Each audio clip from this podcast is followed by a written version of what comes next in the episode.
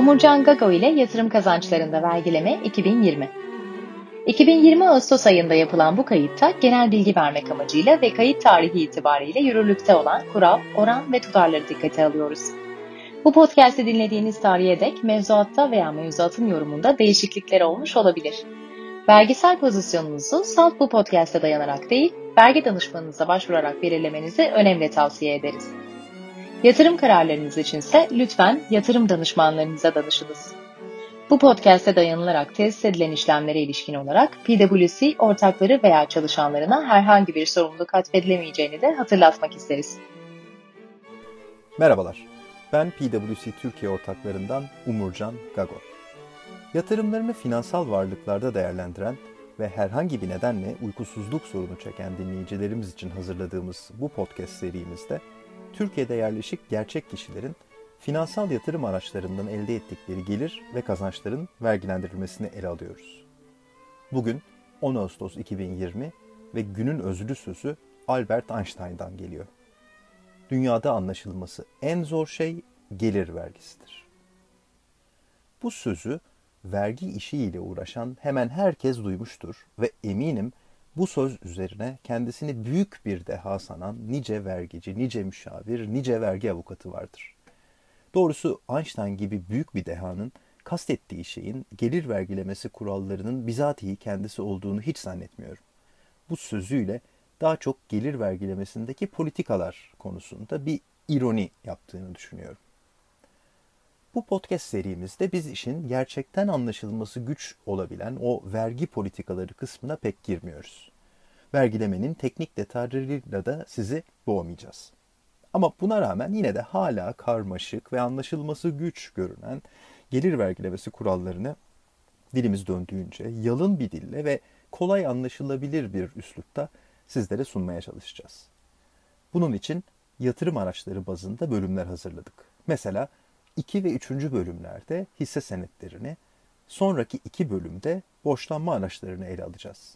Yani başka bir deyişle aslında sizleri enstrümantal bir vergi yolculuğuna çıkaracağız. Ama tek tek yatırım araçlarına geçmeden önce bu ilk bölümümüzde bir ön hazırlık yapalım. Sonraki bölümlerde sık sık karşımıza çıkacak olan bazı kavramları açalım. Sıklıkla karıştırılan ve bizleri yanıltabilen bazı hususları baştan çözelim istiyoruz ki sonradan ayağımıza takılmasınlar. Hazırsanız başlayalım efendim.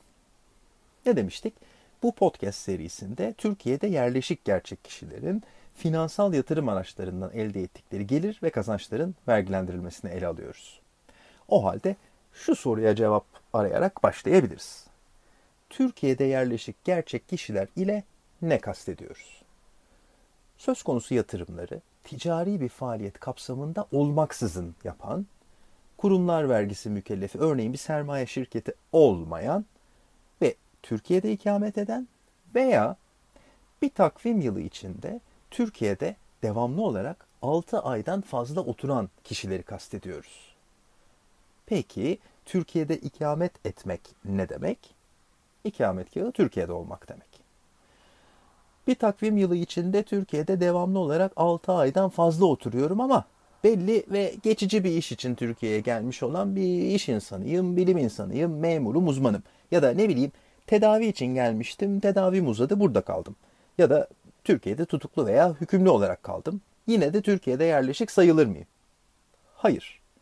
Böyle kendi iradeniz dışında mücbir sebep diyebileceğimiz nedenlerle veya özel nedenlerle Türkiye'de bulunuyorsanız Türkiye'de yerleşik yani mukim sayılmazsınız.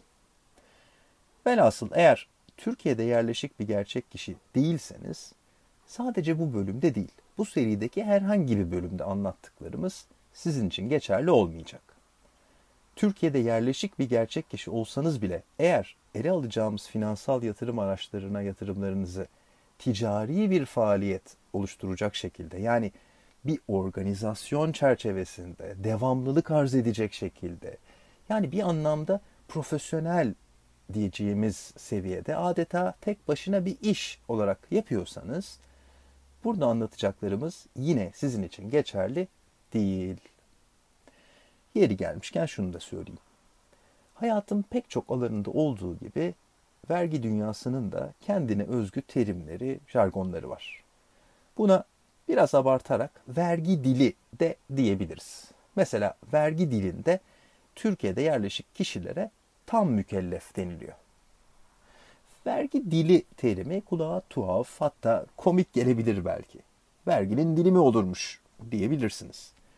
Ayrıca dil bilimciler çok muhtemelen katılmayacaklardır. Dil başka bir şey diyerek farklı şey ve ağız, terminoloji farklı şeyler diyeceklerdir haklı olarak. Evet belki biraz abartıyor olabilirim ama hakikaten vergide öyle terimler var ki gündelik hayatta biz dünyalıların atfedemeyeceği seviyede önemli anlam farklılıkları içerebiliyorlar. Mesela istisna olmak ile muaf olmak arasındaki vergiciler için dehşetli fark gibi. Biz vergi dilinde istisna kelimesinden bazı gelir unsurlarının çeşitli ekonomik, sosyal ve siyasal sebeplerle kısmen veya tamamen vergi dışı bırakılmasını anlıyoruz. Oysa muafiyet ise bir mükellefin çeşitli ekonomik, sosyal ve siyasal sebeplerle vergi dışı bırakılmasını ifade ediyor. Dolayısıyla bu terimlerin doğru kullanımı sırf çok bilmiş görünmek için önem arz eden şeyler değil. Neyse. Türkiye'de yerleşik olanlara tam mükellef diyorsak olmayanlara eksik mükellef mi diyoruz? Hayır.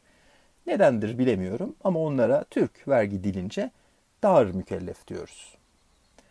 Tam mükellef ile dar mükellefin temel farkı nedir?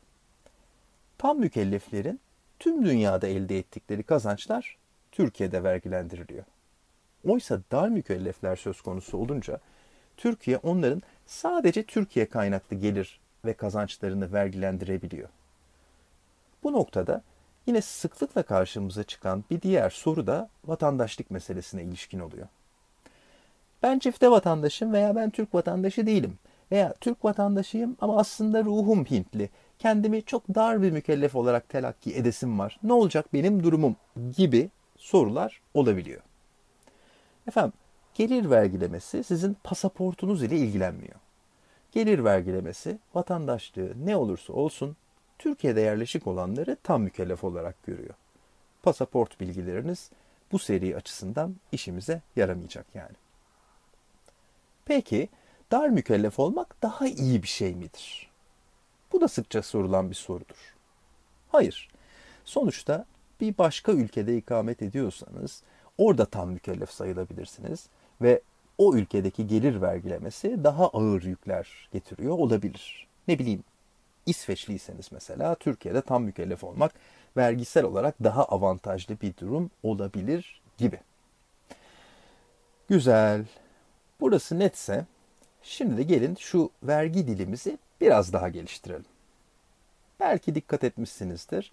Baştan beri gelirler ve kazançlardan bahsediyorum. Neden günlük dilde birbirine bu kadar yakın kavramları podcast'in süresini aşmama stresim de bu kadar yüksek iken peşi sıra kullanıyorum. Efendim çünkü vergi dilince bunlar ayrı kavramlar.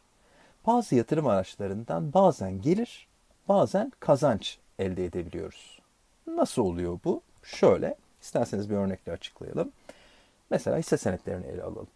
Bildiğiniz gibi bir hisse senedinden temettü yani kar payı elde edilebilir. Bu ne demektir? En basit anlamıyla ortağı olduğunuz şirketin dağıtılabilir karını siz ortaklarına dağıtması demektir.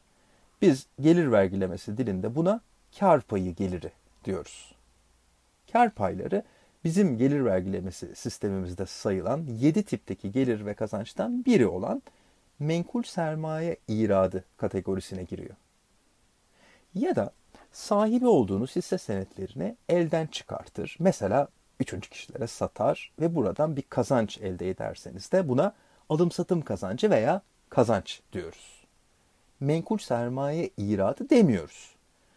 Elden çıkartma suretiyle elde edilen kazançlar bizim gelir vergilemesi sistemimizde sayılan 7 tipteki gelir ve kazançtan biri olan diğer kazanç ve iratlar kategorisine giriyor.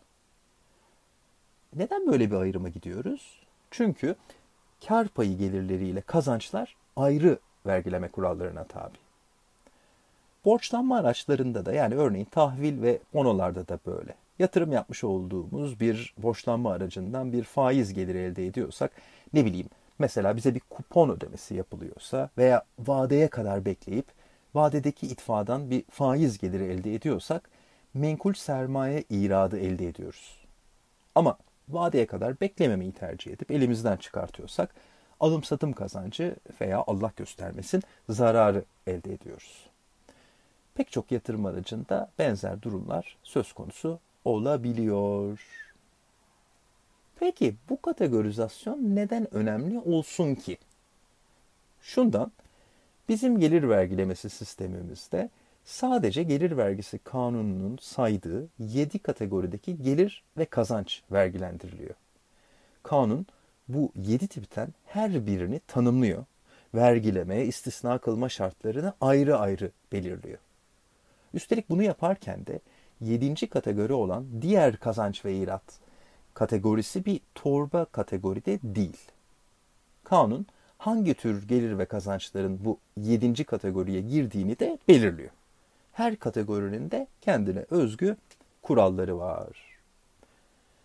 Efendim bu her ülkede böyle midir? Hayır değildir. Bazı ülkelerde vergiye tabi gelir böyle kat iyi diyebileceğimiz bir kategorizasyon olmaksızın daha geniş olarak yapılabiliyor.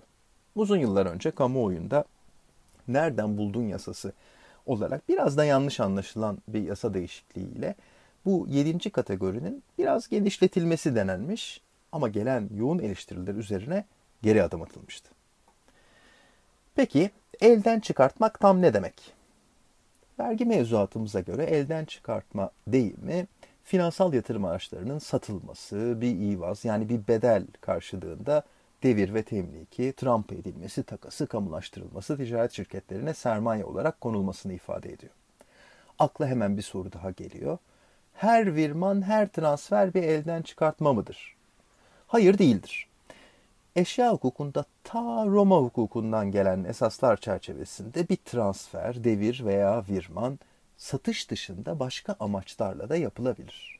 Mesela ödünç vermek amacıyla yapılabilir. Ödünç vermek konuştuğumuz anlamda bir elden çıkartma değildir. Mesela teminat amacıyla temlik edilebilir. Mesela bağışta bulunmak amacıyla yapılabilir. Bağışlamak da konuştuğumuz anlamda bir elden çıkartma değildir vergi hukuku bunlara başka sonuçlar bağlayabilir. Mesela bağıştan bahsediyorsak o zaman aklımıza intikal vergisi gelecektir. Ama biz bu seride bunlara girmiyoruz. Biz az önce söylediğim gibi elden çıkartmak suretiyle elde edilen kazançların gelir vergilemesini ele alıyoruz. Tamam artık kar payı nedir, diğer kazanç nedir anladık.